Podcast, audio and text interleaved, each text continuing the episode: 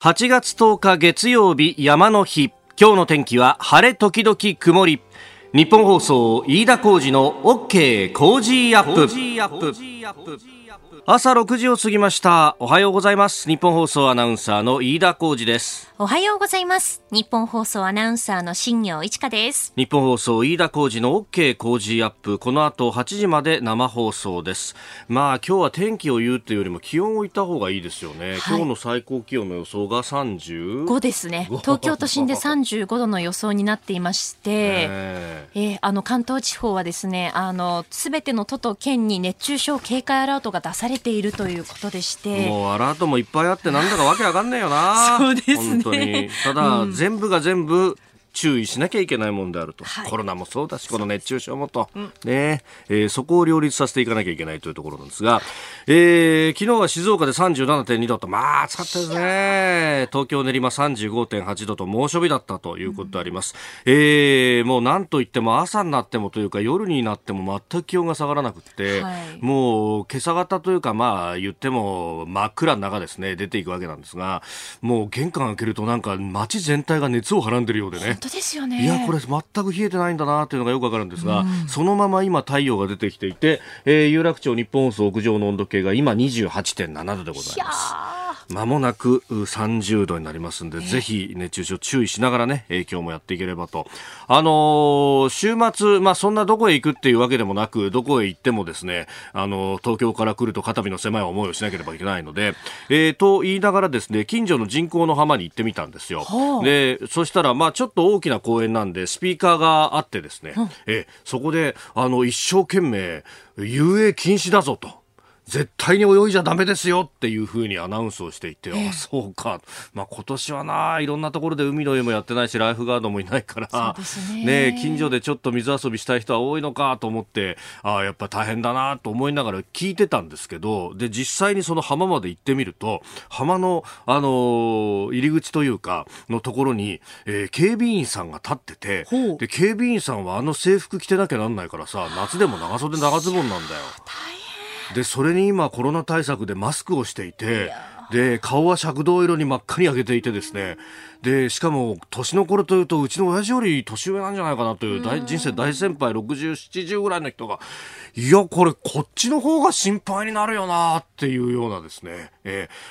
熱中症で亡くなる方の方がおそらくコロナで亡くなる方より多いんですよ、1日あたり換算すると、ですんで熱中症ファーストでいきましょう、そうですね。2メーター上げれば飛沫そんな飛ばないということもありますので、環境省と厚生労働省も距離を取った上であればマスクも外してくださいというふうに呼びかけもしてますのでね。そうね、もうこんなことですね、こんなことで命を落としてもしょうがないですからね。さあ、今日もぼちぼちやっていきましょう。山の日祝日です。 OK 工事アップ、この後8時まで生放送です。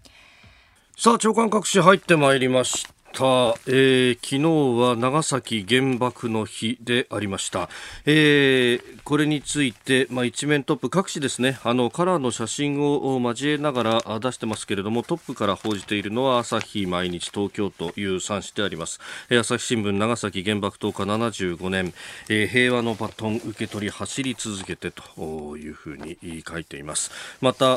総理のね、演説にも触れて、核禁止条約に触れずというふうに見出しを取っているところもありますね。毎日新聞、長崎平和へ連帯訴え、原爆の日75年。東京新聞は、長崎原爆の日とつなぐ戦後75年という、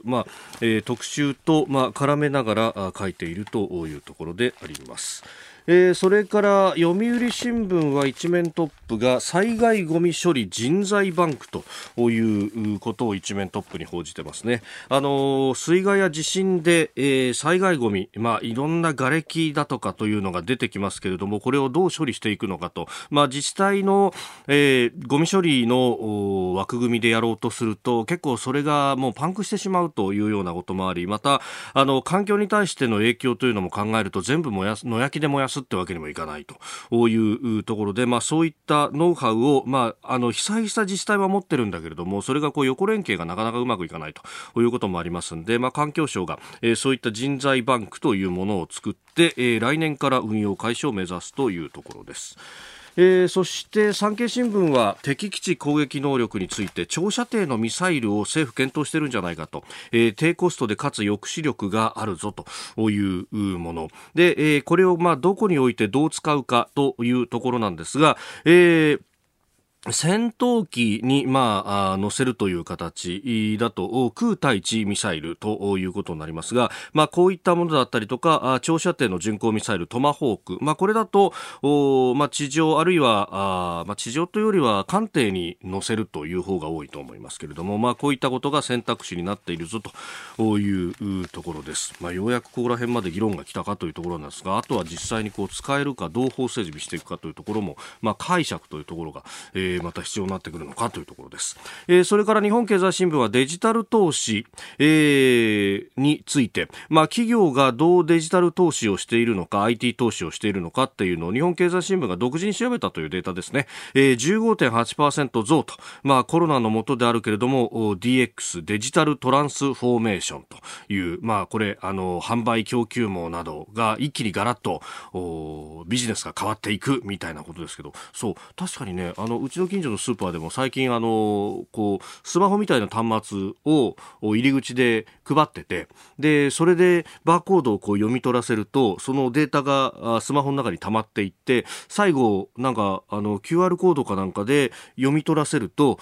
レジでいちいちスキャンしなくても全部バーっと出てくるみたいな、やってましたね。そう最近そういうのがなんつって、確かにそういうのって北欧を 4,5 年前に旅行した時にスーパー行ったらそんなのがあって、なんだこれって言って使ってみた覚えがあるんですが、なるほど、ようやく日本にもやってきたかという感じがいたします。あなたの声を届けますリスナーズオピニオン。今朝のコメンテーターは番組初登場であります、安倍政権の安全保障政策を支えてきた、安倍政権のみならずというところですが、元内閣官房副長官補の金原信勝さんをお招きいたします。取り上げるニュース、まずはコロナについて政府がですね、経営悪化の病院支援へというニュースです。それから、亡くなった台湾の李登輝元総統を森元総理大臣が弔問いたしました。そしてトランプ大統領の新型コロナに対しての追加経済対策大統領令に署名をしております。日英の新通商協定、今ロンドンで協議中。それから長崎原爆の日、昨日平和記念式典が開かれました。金原さんは新潮新書から歴史の教訓という本を、出してらっしゃいます。戦前、明治維新からの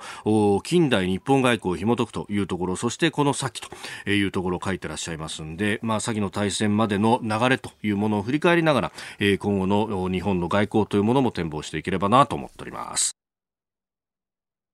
さあ、ここが気になるです。8月のこの時期というと、先の大戦をどう報道していくかというところ、特に今年は、75年ということになりますので、各種特集記事が組まれておりますが、私一つですね、興味深く見ているツイッターのアカウントがあって、不要録というものなんですね。でこれは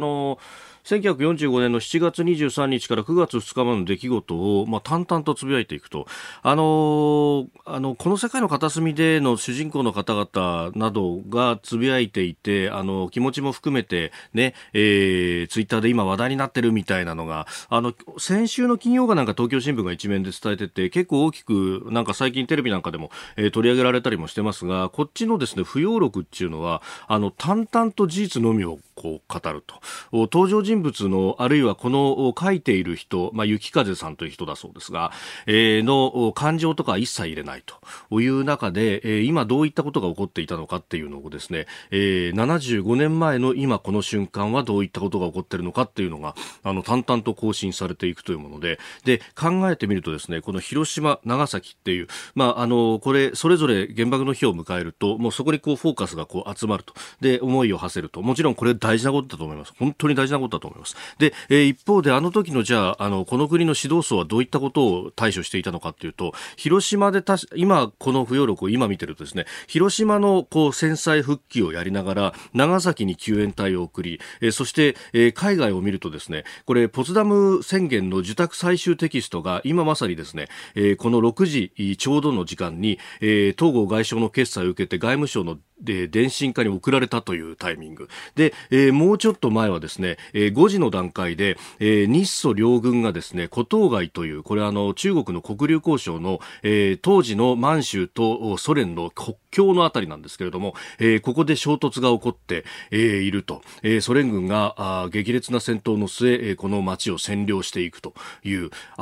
まさにですねここから満州にいた、日本人たちが途端の苦しみを味わうという今まさにその瞬間でもあるというしかもそれは8月15日を超えても続いていたとあるいは、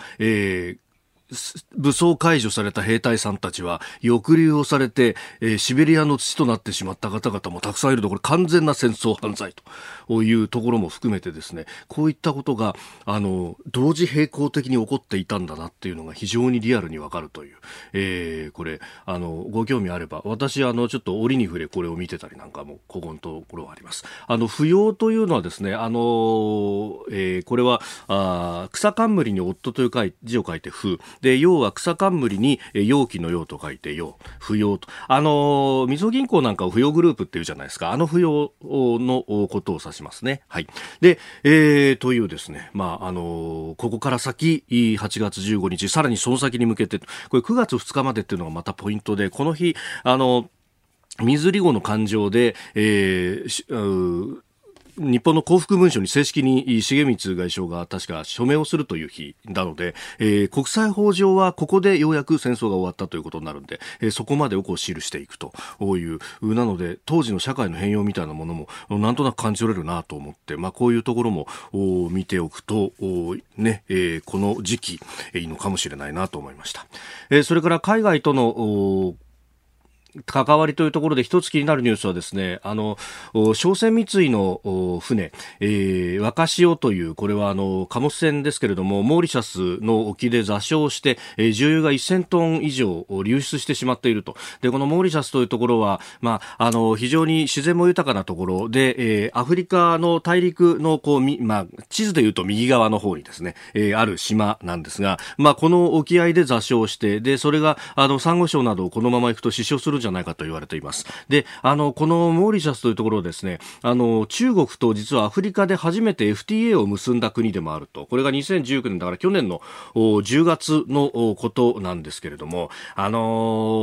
一帯一路っていうと陸上でのこう輸送っていうののイメージがありますが彼ら海の一帯一路っていうのもやろうとしていてですねでそれが決接点としてはアフリカ大陸まで行ってでさらにアフリカ大陸から、南米に行くというところをですね非常に目指しているとだからこれモーリシャスに対して日本の印象が悪くなるっていうのはですね日本の戦略から考えたあまりよろしくはないと、ちょっとこれは全力を挙げてこの、被害というものを食い止めなきゃいけないと。日本はですね、かつてロシアのタンカーナホトカ号というのが日本海側で座礁してやっぱりこう重油が流れ着いたっていうようなことがあって、その時の対応などでノウハウはあるはずなんで何かできないことはないかなというのは非常に思うところです。さあ、次第はコメンテーターの方々とニュースを掘り下げます。今朝のコメンテーターは、元内閣官房副長官補で、現在は同志社大学特別客員教授の金原信勝さんにお越しいただきました。金原さん、おはようございます。おはようございます。よろしくお願いします。先日、新潮新書から歴史の教訓、失敗の本質と国家戦略というご本を出されまして、私、僭越ながら、週刊新潮で、これ、書評を書かせていただきました。ありがとうございました。ありがとうございました。もうお呼びできるとは本当ドキドキしてます。というのもいやほら外交とか安全保障とかをこう取材すると金原さんの名前って必ず出てきますんで。いやそんなことないと思いますけど。先週の金曜日が本田悦郎さん安倍政権最初内閣官房参与されて、本田さんにいや実は来週の月曜金原さんなんですよって言ったらお金原さんですかともう外交の戦略をこう組み上げたパイオニアみたいな人だよっていうありがとうございますおめでとういただいたいやいやいやでもそれこそアジア太平洋戦略とか自由と繁栄の子とかこれは麻生政権でしたが、作られたんですよね。そうですね。冷戦も終わって10年ぐらいして、ちょっと敗戦国外交もちょっともうやめて、胸を張って生きようよっていうことなんですけどね。ちょうど私たちの世代がそういう世代ですから、ポスト冷戦世代の平成官僚の時代なので私たちは、はい、また麻生総理とか、はい、そういう前向きなお考えが大好きな方だったので、うまく世の中に出ていったんじゃないかなと思いますね。価値観という言葉を外交で使ったのは多分冷戦が終わってからのことだと思いますね。まあ、その辺今までの外交、そしてこれからというところを今日はじっくり解説いただければと思っておりますので、はい、8時までちょっと長丁場になりますが一つよろしくお願いします、ここでポッドキャスト YouTube でお聞きのあなたにお知らせです。ラジオの日本放送飯田浩司の OK 工事アップではお聞きのあなたからのニュースや番組についてのご意見、そして新型コロナウイルスについて、お仕事への影響、生活の変化、政府の対応へのご意見など、ぜひメール、ツイッターでお寄せください。番組で紹介いたします。海外でお聞きのあなた、そして関東以外の地域でお聞きのあなた、メッセージ情報もお寄せください。よろしくお願いします。8月10日月曜日、山の日、時刻は朝7時を過ぎました。では最初のニュース、こちらです。政府コロナで経営悪化の病院支援へ。政府は新型コロナウイルスの感染拡大で経営が悪化している医療機関を官民ファンドを通じて本格的な支援を行う枠組みを設ける方針を固めました。また東京都では新型ウイルスのコロナウイルスの患者を受け入れた医療機関を支援するため、一つの医療機関につき最低2000万円の支援金を臨時で支給することを決めております。また先週金曜には東京都はコロナ専門病院を2つ開設するということも発表しております。さあ金原さん、まあ、病院は相当、ね、これ経営は傷んでいるということですが、全体のコロナ対応というところをご覧になっていかがですか？危機管理なんですよね。でパンデミックって防疫って、はい、防ぐに疫病なんですけれども、はい、防災の一環なので、いわゆる火事とかですね、洪水とかですね、はい、地震津波と同じなんですよ。考えてる時間なんかないんですよね、こういう時って、はい、ある計画とか作戦を遂行するだけなので軍隊の作戦実施と同じなんですよ。はいで日本政府は村山政権の時の阪神大震災ですごく批判されたので、はい、実はあれからものすごく強くなっていて、多分私が見る限りは世界最強の防災チームが総理官邸にいるんですね。100人ぐらいのチームなんですけど、はい、事態室っていうんですけどね、パンデミックがめったに来ないので、はい、作戦書を作って毎年、まあ、練習したり本番が来るっていう世界じゃないんですよ。なのでどこに集中するかとかですね、何が痛むかっていうのも、はい、必死で手探りでやってるんだと思うんですね。でやってみて分かったことは、それは高齢者が危ないというのと、締めすぎると経済が死んじゃうというのと、はい、あと医療機関にすごい負担かかるんですよ。で負担は看護師さんとかが、まあ、感染するとかね、はい、そういう話はよく出るんですけど、お金の話があって、この病気ってですね、ウイルスってかかっても発症した人がいっぱいいるんですよね。確かにそうですね。そうですね。でかかってもすぐ治っちゃう子もいるわけですよ、はい、高齢者はまあ悪化して重篤化する方が多いんですけど、であんまり症状のない人を病院に入れちゃうとですね、することがお医者さんないんですよね。見てるだけなんですよ。そうですね。薬もいらない、薬はまあ基本的にはないですからね、そうすると置いとくだけなので、はい、お医者さんからすると病院の収入はこれ本当に困るわけですよね。そっか。部屋が詰まるだけなんですよ。こう言っちゃなんだけど保険点数稼げないですね。いや、でそうすると今度病院が痛むんですよ、財政的に。これ本当に今ちょっと深刻な問題になっていて、はい、でこういうことがだんだん見えてくるんですよ。何しなくちゃいけないかっていうのがこう。確かに時間の経過とともにじゃないとこれ見えないですね。地震はうち洪水よくあるので、はい、このチームは本当早いんですよ。24時間全部やっちゃう人たちなんですけども、はい、この規模のパンデミックって100年に1回なので、前回 SARS だったもんですから、はい、SARS の時に、まあ、民主党政権で法律も作ってチームも作ったんですね。今回規模が違うんですよ。確かにあれ新型インフルエンザ対応ですもんね。で今回はもう厚労省の医政局の方とか全国の病院とか保健所とかですね、はい、武漢から日本人返せとか、ダイヤモンドプリンスが来たりとかですね、はい、大騒ぎになって、でやっとですね見えてきて何しなくちゃいけないかっていうのが、それで一生懸命動いてるということだと思いますね。お医者さんと看護師さんたちの健康問題というのが一番大事なんですけれども、はい、病院の財政もちゃんと手を回さないといけないということが分かったんだと思いますけどね。これ指定感染症にこう指定をされているので、はい、こう陽性になった人っていうのは無症状の方も含めて全員病院なりどうか隔離しなきゃいけないと、この指定を外してもうちょっと柔軟にやったらどうだみたいな議論もありますが、これどうですかね。そうですね、だから一言で言うと、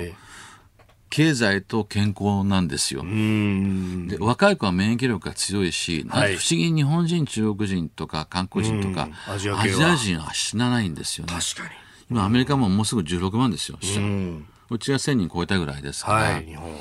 そうすると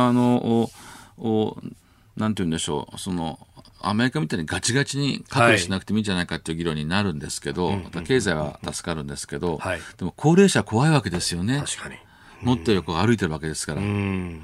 で検査しないと持ってるか持ってないかさえわからないし、緩くしちゃうと持ってても出てきちゃうわけですからね、うんでそこのところのまだ仕切りがうまくできてないんだと思いますね。世界中いろんなパターンがあって、はい、ガチガチに締めてる。例えば台湾とか韓国は臨戦態勢なので、そうですね、半分常に軍事態勢ですからガンと締めれるんですけど、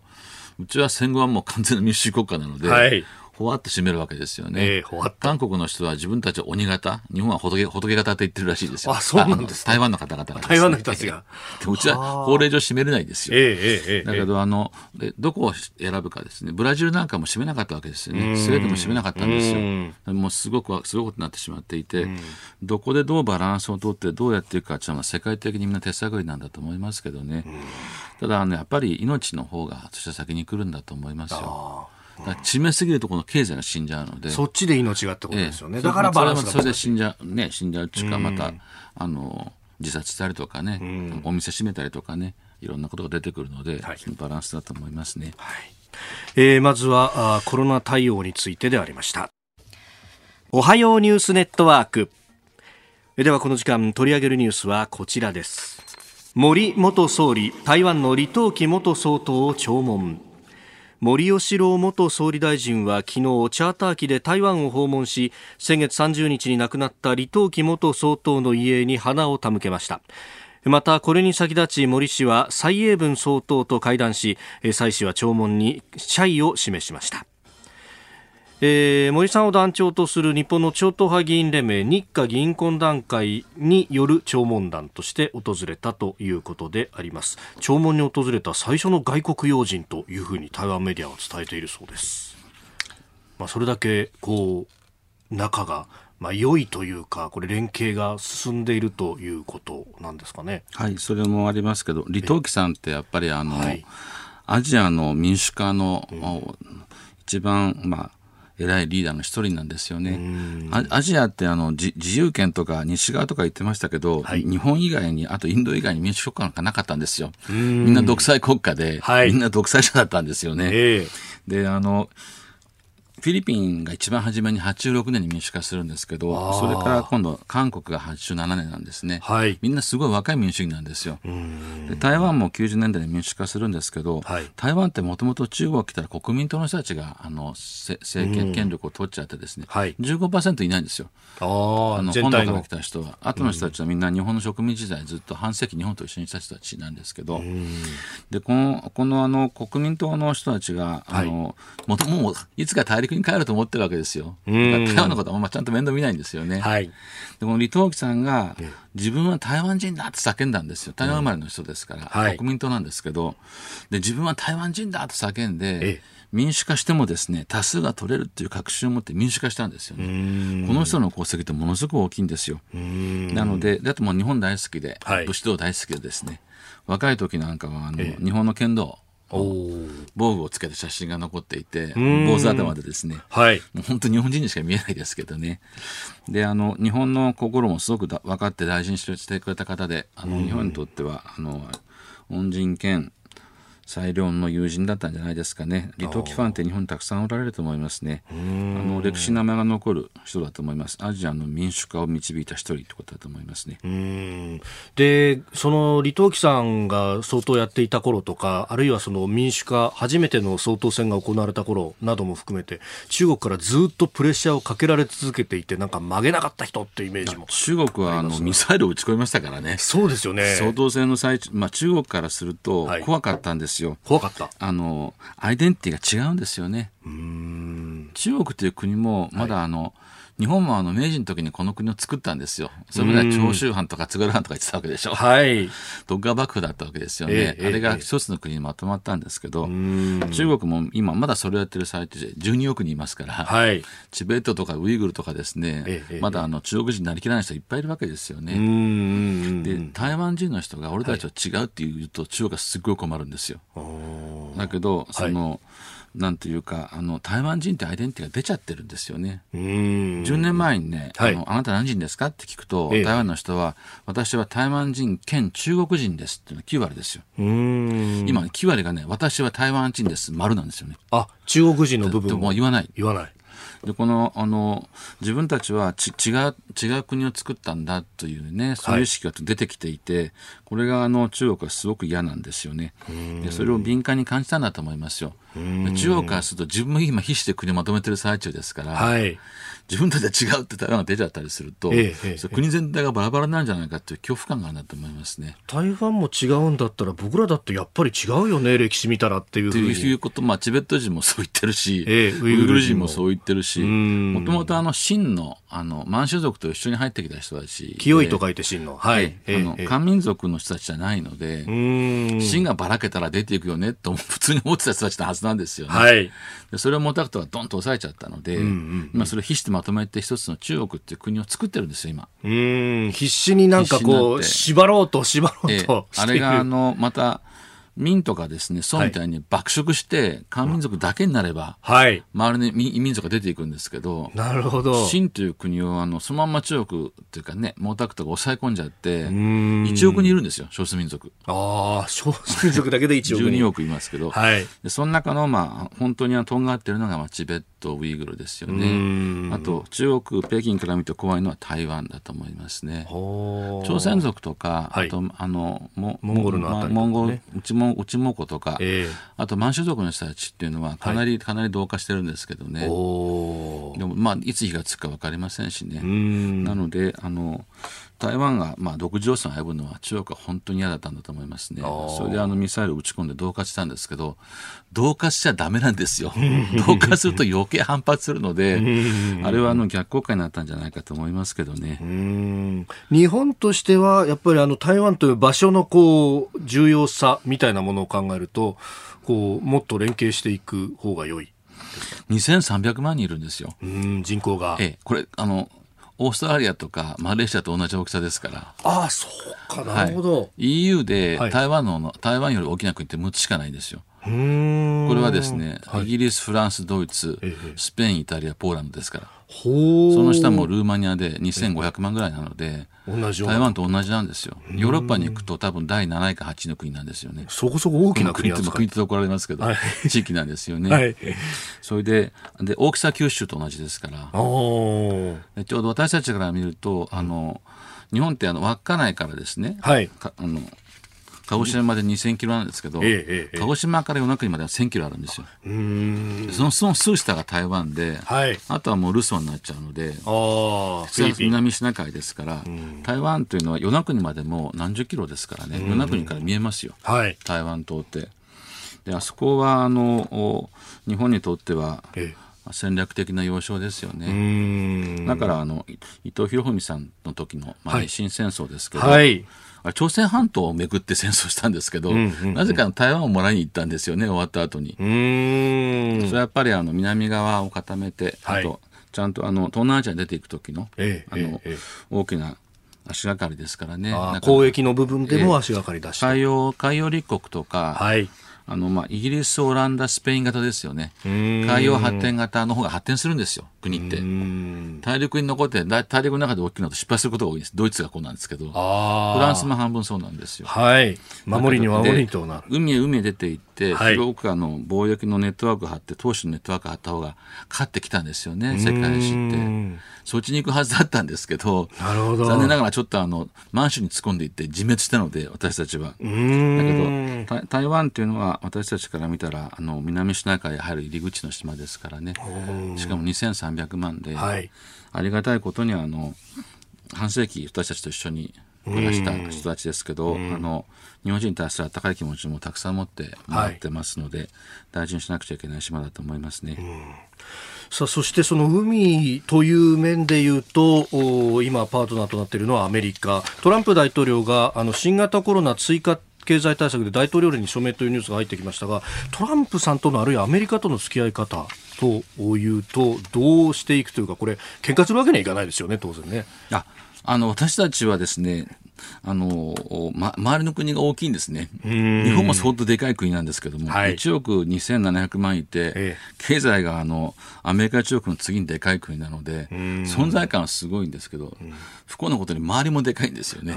日本は右にアメリカがいて左が中国ですから、はい、北にロシアがいるので、はい、ちょっと山を越えるとインドもいますので、で大きいんですがはい大陸側にものすごく大きな国が出てくると、アメリカと手を結んでないと、これは足減されても何も抵抗できなくなっちゃうんですよね。中国がジャックと豆の木で異様に大きくなったんですよ。ものすごいスピードで、はい、みんなまだ中国の大きさはピンときてないんですけど、もう経済が10年前は同じ大きさだったんですけど、今一挙 3倍ですから、アメリカの7割なんですよね。はい、もうで まだ6.9% というのは多分ちょっと若干誇張が入っていて、多分 3%、4%、経済成長ですね、それでも成長したので、ニューノーマルって言われてるやつですよね。はい、今度コロナでちょっとガクッとくると思いますけども、まだ上がっていく最中だと思いますから、そうするとバランス取るためには、アメリカと手を組まないと、これもはかりがですね、中国側にボンと振れ切っても戻らないんですよ。で、やっぱり力関係っていうのは国際関係でどうしてもありますので、それは中小企業対大企業になっちゃうので、大企業を連れてこないとですね、対等にやれないんですよね。なので、アメリカの大統領が誰であれですね、日米関係っていうのはやっぱり大事だと思いますね。幸いトランプさんと安倍総理がすごく仲がいいので、まずだいぶそこに依存して、回してきたところもあると思いますけど。続いては教えてニュースキーワードです。日英新通商協定。茂木敏光外務大臣は7日イギリスロンドンでトラス国際貿易大臣と日英の新たな通商協定について大半の分野で実質合意したと発表しました。今月末までに大筋合意し2021年1月の発行を目指すことで一致しております。イギリスの EU 離脱で通商に関する協定が一旦全部これほっとくと WTO ルールに戻っちゃうというところですよね。それをやらないためにどうするっていう、これ前の話になりますけど、この投票の時って金原さんすでに官邸でお仕事されてたわけですよね。そうですね、もう官邸でですね、副長官、西村副長官とかヘッドにして全省庁を集めて、日本企業たくさんロンドンにいるもんですから、どんな影響があるかとか、少しロンドンに物申せとかですね、いろんなことやってましたですね。そうだったんですね。西村さんというと今コロナ対策でバリバリやってらっしゃいますけど、当時は副長官だったんですね。前省庁の局長を集めていただいて、どうなってるんだとかですね。なるほど。これってやっぱこうなるぞっていうのはうすうすなんとなく予測はあったんですか。ブレクシットですか。いやいや、これはキャメロンさんのチョンボですよ。やっぱりその部分があるんですか。絶対大丈夫だと思ってやったらあれみたいな話でですね、 EU 離脱なんて絶対否決するんだろうと思って、その後、メイさんがだからすごい苦しんで、結局でも国会の話になっちゃってるんですよね。イギリス議会の話、外務省は全く力が出なくて、でイギリスの保守派の中が賛成反対で分かれてるんですよ。労働党も賛成反対で分かれてるので、保守党の賛成とか4分の1しかいないわけですよね。あとまとまる、野党は敵ですから全部、で党の中は与党が割れてるので、どうしようもないんですよ。で彼女はすごい愚直にやって、結局どうしようもなくなってやめて、ボリス・ジョンソンさんっていうのは、この人は政局作る人なので、日本でいうと小沢一郎みたいな人ですから、こんな野郎みたいなともい投げで議会をやってですね、とにかく一回ぶっ壊せと言って後から考えるんだみたいな感じで突き進んじゃったんですよね。で一応局面を打開したんですけれども、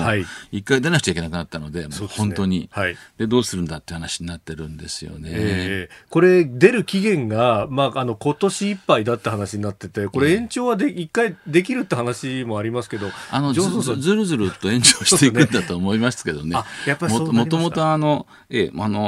切れて得することはどっちもないんですよ。 EU にしても、ロンドンに行ってる外国企業が大陸側に来るという思惑の国もちょっとあるので、内心しめしめと思ってる人もいるんですけど、まあ、全体で見るとやっぱりマイナスが大きいのでですね、でバカッと切れてみんな痛い目に遭うよりは上手に離れてくれということなんですけど、まあ、問題はイギリスの中の、まあ、国粋主義みたいな人がいるわけですよね。ぶっちぎれみたいな人がいるのでなるほど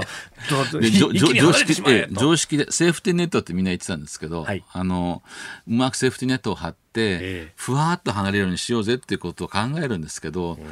逆向きの人もいるので、まあ、それでいつもガタガタしてちょっと伸ばしてまあ交渉してきてるって感じだと思いますけどね。まあ、これ基本的には EU との間でやってる、まあ、EPA と同じようなレベルでやろうねみたいなところで今交渉してるようですね。はい、抜けちゃうわけですけど EU がですね、はい、そうす EU からイギリスがですね、だからイギリスからすると EU と持ってたものと同じものをもう一遍通商協定で貼っていかないといけないんですよ。はい、であとバックテンと WTO だけになっちゃうの で私外務省に入った頃にですね、はい、まあ、EU にちょうどイギリスが入ってサッチャーさんが金使いすぎだと言って暴れててですね、はい、マイマネーと言って金返せ運動ってやってたんですよね。なるほど。で初めからですねこの人たちってイギリス人って面白くて日本人に出てですね、ヨーロッパ人って意識がないんですよ。私たちは大陸アジアの意識全くないでしょ。確かにね。同じなんですよ。なのでブラッセルの、まあ、はい、欧州議会って本当の議会じゃないので、ベルギーのブリュッセルの、ブリュッセルの、まあ、理事会と委員会ってすごい強いんですけど、あそこから細かいことをあちゃこちゃ言われるのもイギリスにもう本当に頭がきれいなんですよ。若い人はいいんですよ。生まれた時からも EU なので、だけどまあ、お年寄りのちょっと深夜な方々は、何様のつもりだみたいになっててですね、でもう抑え込めるとキャメロンさん多分思ったんですけど、はい、投票したら負けちゃったので今大騒ぎになってるっていうことです。でも出ちゃうと、はい、やっぱりいろんなEU が結んできたいろんな通商協定とかっていうのは自分でもって結び直さないといけないんですよね。はい、私たちはイギリスが EU の中に行ってくれた方が、声が大きいのでイギリスとまあ、仲いいですから。ああ、なるほど。EU を牽制するという意味でも。牽制というか、中で日本のことを言ってもらう。はい。で、やっぱ英語楽なんですよ。私はフランス語なんですけども。あ、そうなんですね。ドイツ語難しいので、イギリスが出ちゃうとですね、英語喋る国はアイルランドとマルタだけになるんですよ。EU の中では。これはちょっとですね、ちょっと力が弱いので、まあもう出ちゃったからしょうがないんですけど、そしたら今度はイギリスはグローバルにもう一遍戦略を練り直すんですよね。大陸ヨーロッパから出ちゃうので、それもアメリカ、あとまあ大英帝国の英連邦時代のことで、まあ、基本的には豪州とか入手とかで日本がやっぱり見えてくるんですよね。その文脈の中でなんかイギリスはその東洋艦隊をまた作るんじゃないかみたいな話が去年一昨年ぐらいから断続的に報道されてますけど、やっぱその文脈の中にあるわけですかね。まあ、大英帝国って海洋帝国ですから、はい、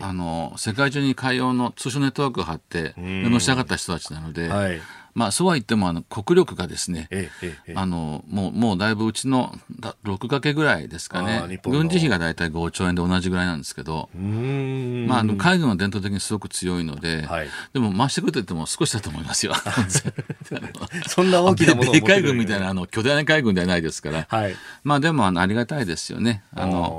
海軍同士で協力しないとシーレーンって守れないので、海は広いですから、主要国の海軍がアジアに関心を持ってくれるのはそれ嬉しいですよね。はい、やっぱりイギリスっていうのはその条文の解釈の仕方とか狡猾だったりするところがあるんですか？英語ですからね。私は日本語でやらせてくれれば頑張れるんですけど、なるほど。英語なので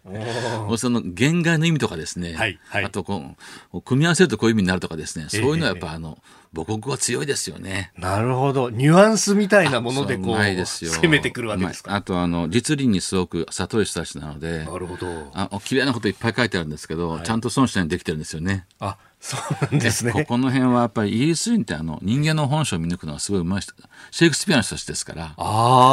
欲とかですね、はい、権力とかですね、不倫とか色恋とかですね、そういうのをそのまま見る人たちなので、あんまりなんていうんですか、理屈で物事、フランス人は理屈っぽいんですけど、イギリス人はもう人間の本性をそのままこう受け入れてですね、そこにこううまく枠はめていく人たちなので、うまいんですよ。文章を作ったりとかですね、契約作ったりするのが、あんまり無理せずに、上手にでも絶対損しないように作る人たちですよね。いや、相手にすると怖い人たちなんですね。怖いから、怒らせて怖いですよ、この人たちは。怒らせて怖い。多分、ドイツ人もやっぱイギリス人に対しては怖がってるって言いますからね。あ、そういうもんなんですね。ドイツ人は愚直なんですよ。私たちに似てるんですけど、悪くないんです。悪くないです。なるほど。日英新通商協定、今日のキーワードでした。はい、続いてはここだけニューススクープアップです。この時間最後のニュースをスクープアップ。長崎の原爆投下から75年、昨日平和記念式典。およそ74,000人の命を奪った長崎原爆から75年。昨日75年目の長崎原爆の日を迎え、長崎市の平和公園で平和記念式典が営まれました。被爆者や遺族のほか、安倍総理や68カ国の大使らが参列しております。さあ、金原さん、この出されました新潮新書の歴史の教訓という本、これはその維新のところからの近代の日本の外交というのを紐解いていく。そうするとこの原爆の投下であったりとか、あるいはこの後やってくる8月15日にどう向かっていったかというところは精密に、描かれてらっしゃいます。そういうところまで紐解いて、どういう教訓を我々は学んだらいいですか？日中戦争、太平洋戦争、昔はまとめて大東亜戦争と言ってましたけど、200万の英霊が亡くなっていると、あと100万人民間人が、100万人ですよ、100万人ってすごい数ですよね、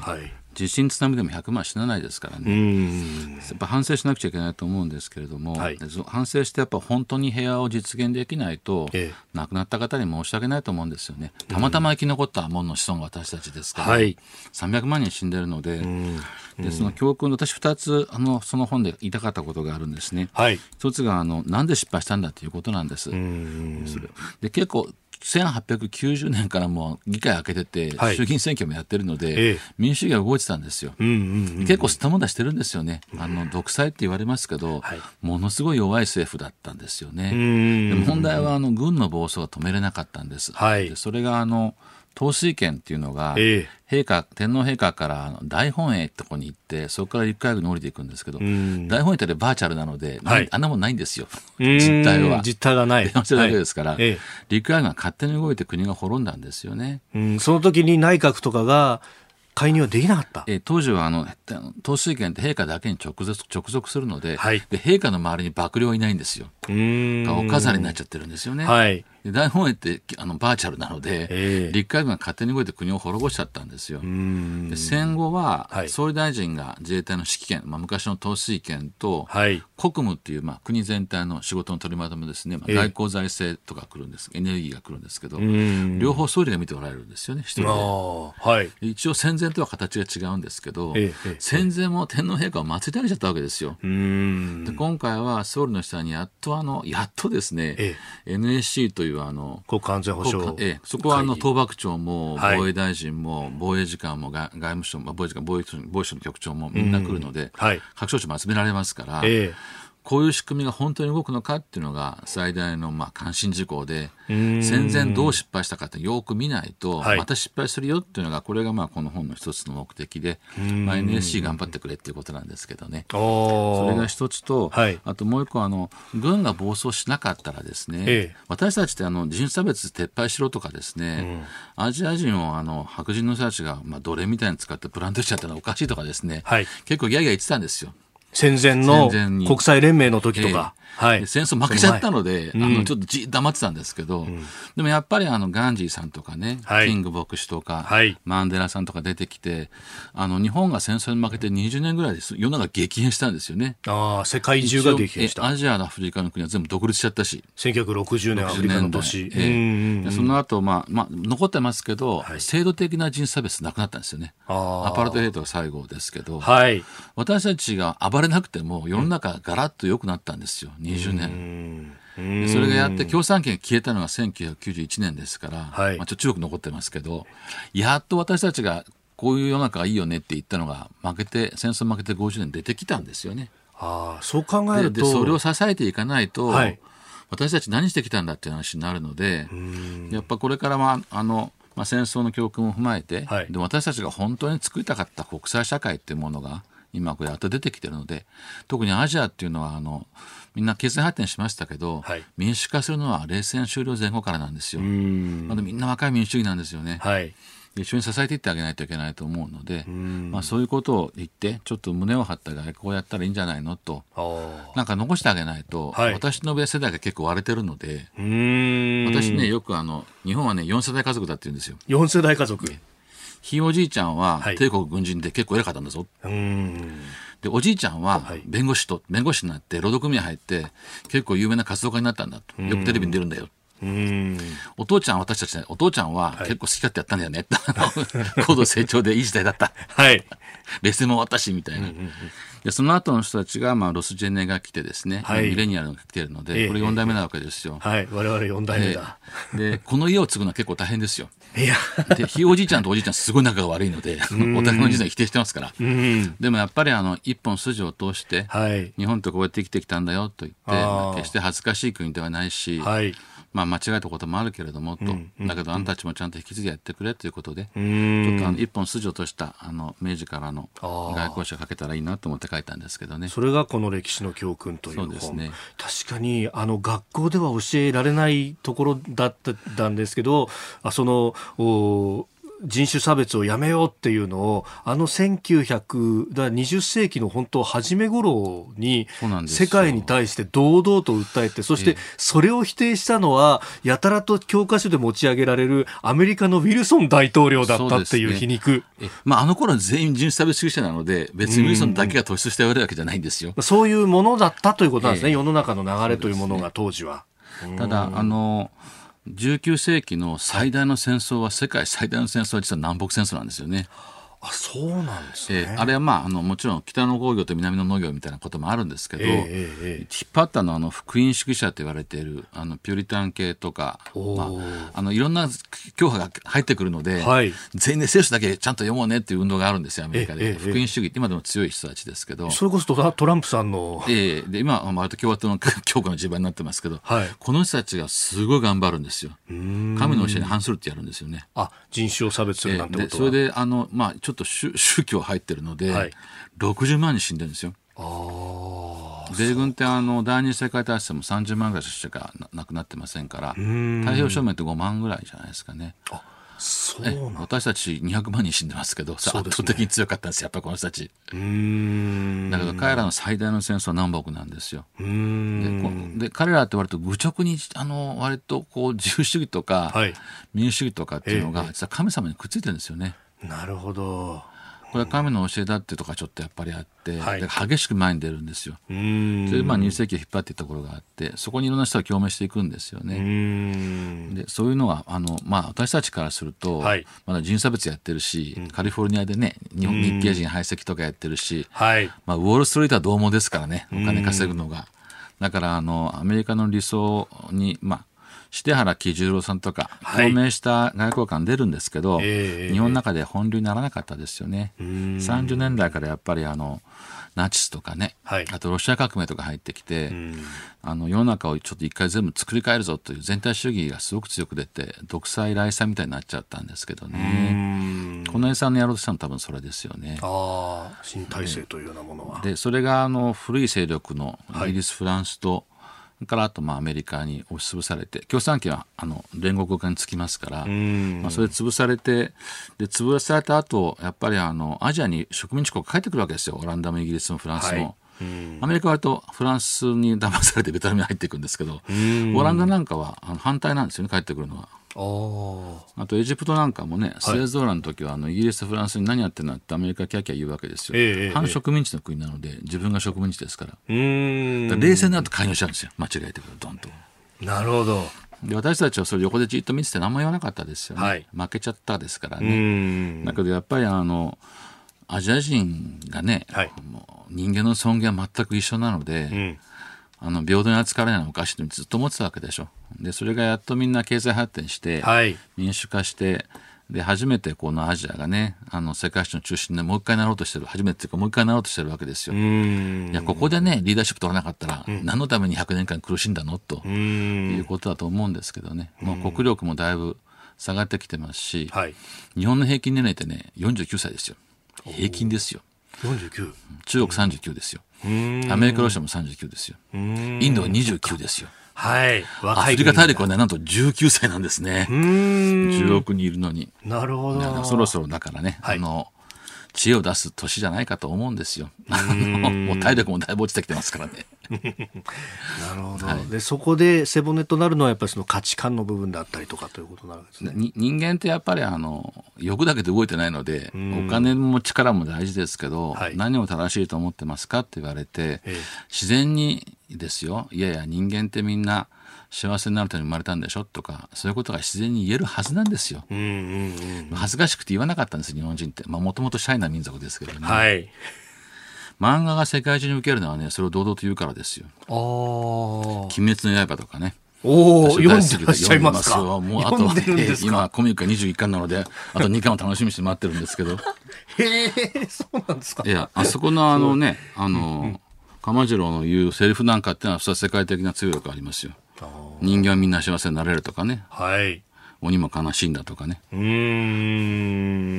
それは漫画が世界で受けているのは、すごくストレートに人間の気持ちを出すからですよ。日本の純文学がねいまいち強力がないのはね、凝りすぎるからですよ。凝りすぎるからでもなんかそうこうお話伺ってると、なんというか日本の希望みたいなものとか、なんかダメだダメだダメだって来てるこの20年ぐらいデフレの中でっていうので、ちょっと目線変わる感じしますね。いや、変わらないといけないと思いますよ。もうちょっと生き方を変えないと、昭和の生き方はダメですよね。一致団結箱弁当みたいなね、はい、もうそういうどんないい大学出てもお茶組から始まって、はい、でキャリアアップしないから付加価値がつかなくて、50過ぎるとなんか おじさんとか言われて、若い社員からバカにされるみたいなね、はい、ああいう人の育て方したらすごく才能がある高潔な人が多いんですよ。現場が強い国なので、はい、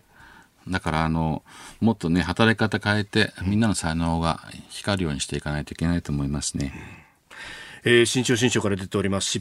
歴史の教訓、失敗の本質と国家戦略、ぜひお読みいただければと思います。スクープアップ、長崎原爆投下の話から日本の外交、この先というところまでお話しいただきました。ポッドキャスト YouTube でお聞きいただきありがとうございました。この飯田浩司の OK 工事アップは、東京有楽町の日本放送で月曜から金曜朝6時から8時まで生放送でお送りしています。生放送を聞き逃したあなた、ぜひラジコのタイムフリーサービスで新型コロナウイルスに関しての最新情報、ニュースやスポーツ、エンタメなどをぜひチェックしてください。さらにこの番組では公式ツイッターでも最新情報を配信中、スタジオで撮影した写真などもアップしています。そしてもう一つ、私飯田浩司夕刊フジで毎週火曜日に飯田浩司のそこまで言うかを連載しております。こちらもぜひチェックしてください。